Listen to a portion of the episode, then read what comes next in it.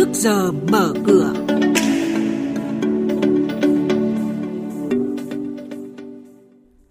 Thưa quý vị và các bạn, lãi suất huy động dự báo tiếp tục tăng nhẹ trong thời gian tới nhưng không quá lớn trong năm nay.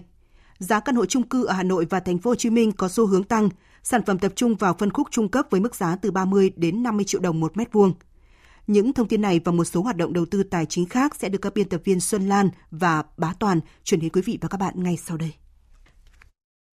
Thưa quý vị và các bạn, mới đây ngân hàng Techcombank đã tăng lãi suất thêm không phẩy sáu phần trăm một năm đối với tiết kiệm trực tuyến, lên mức cao nhất là sáu phẩy năm phần trăm một năm.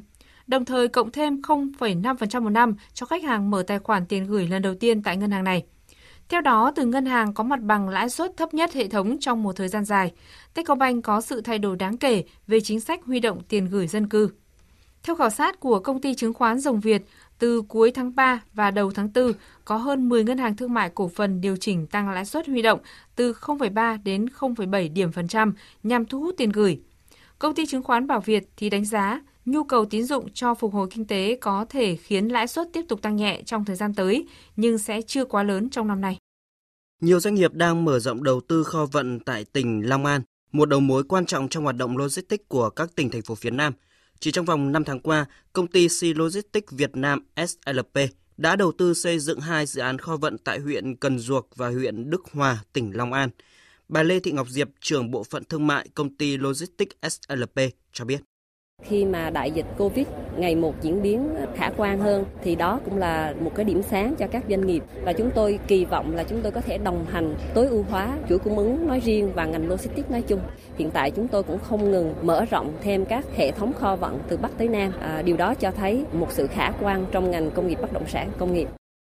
Giá căn hộ chung cư trong tháng ba vừa qua có xu hướng tăng với tỷ lệ bình quân khoảng ba phần trăm so với cuối năm ngoái.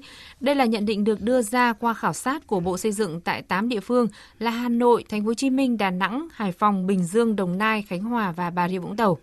Trong đó, giá nhà chung cư tại Hà Nội tăng khoảng bốn đến năm phần trăm, tại Thành phố Hồ Chí Minh tăng khoảng một đến hai phần trăm. Sản phẩm chủ đạo trên thị trường là căn hộ chung cư trung cấp với mức giá từ ba mươi đến năm mươi triệu đồng một mét vuông. Nhìn lại việc phát hành trái phiếu của doanh nghiệp bất động sản thời gian gần đây, Bộ Xây dựng đánh giá có ba rủi ro lớn. Một là lượng phát hành trái phiếu lớn gấp nhiều lần vốn chủ sở hữu, có trường hợp gấp bốn mươi lần. Hai là lãi suất cao, kỳ hạn ngắn không phù hợp tính chất dài hạn của dự án bất động sản. Và ba là tài sản đảm bảo là bất động sản hoặc dự án trong khi việc định giá thường cao hơn và không sát với giá trị thực. Do đó, Bộ Xây dựng kiến nghị nghiên cứu sửa đổi quy định về chào bán, giao dịch trái phiếu doanh nghiệp, đồng thời sẽ theo dõi sát diễn biến thị trường để kịp thời kiểm soát, điều chỉnh, đảm bảo thị trường bất động sản phát triển ổn định và lành mạnh.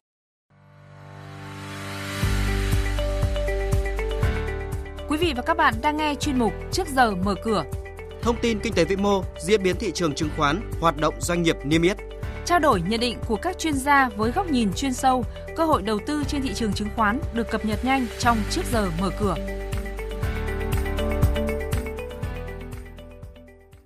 Thưa quý vị và các bạn, dù thị trường tiếp tục đón nhận thông tin kết quả kinh doanh quý một khá tích cực của một số doanh nghiệp, nhưng tâm lý nhà đầu tư vẫn chưa ổn định lại sau đợt giảm điểm kéo dài liên tục của tháng tư.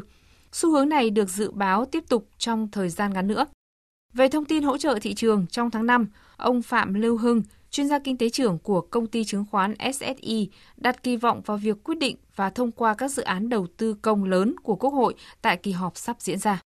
Kỳ họp Quốc hội lần này cũng có thể là sẽ thông qua một số các cái dự án lớn ở trong cái đầu tư công mà liên quan đến gói kích thích kinh tế mà liên quan đến uh, cơ sở hạ tầng. Ừ. Thì khi mà các cái dự án giống như là các cái đường vành đai Thành phố Hồ Chí Minh cũng như là Hà Nội mà được thông qua ấy, thì nó có thể tạo ra một số các điểm tích cực, bởi vì chúng ta cũng biết là cái giải ngân đầu tư công ba đến bốn tháng đầu năm hiện nay vẫn đang ở mức rất là thấp. Về diễn biến giao dịch trên thị trường chứng khoán, hôm qua ngày giao dịch trở lại sau kỳ nghỉ lễ và cũng là phiên đầu tiên của tháng năm. Áp lực bán gia tăng cùng với sự thận trọng của nhà đầu tư khiến thị trường giảm sâu. Cổ phiếu ngân hàng vẫn kéo giảm thị trường dù báo cáo kết quả kinh doanh quý một ấn tượng. Nhóm cổ phiếu vừa và nhỏ có tính thị trường vẫn thiếu lực cầu hỗ trợ nên nhiều mã như F L C, A M D hay H S G của nhóm thép đều đóng cửa giảm kịch biên độ. Tuy nhiên, thị trường vẫn có những điểm nhấn tăng trần đáng chú ý như P O W và V C G. Với kết quả giao dịch của ngày hôm qua, thị trường chứng khoán nước ta sẽ mở cửa phiên giao dịch sáng nay với V N Index khởi động từ một nghìn ba trăm bốn mươi tám phẩy sáu mươi tám điểm, H N X Index bắt đầu từ ba trăm sáu mươi phẩy chín mươi bảy điểm, còn Upcom Index là một trăm lẻ bốn phẩy không hai điểm.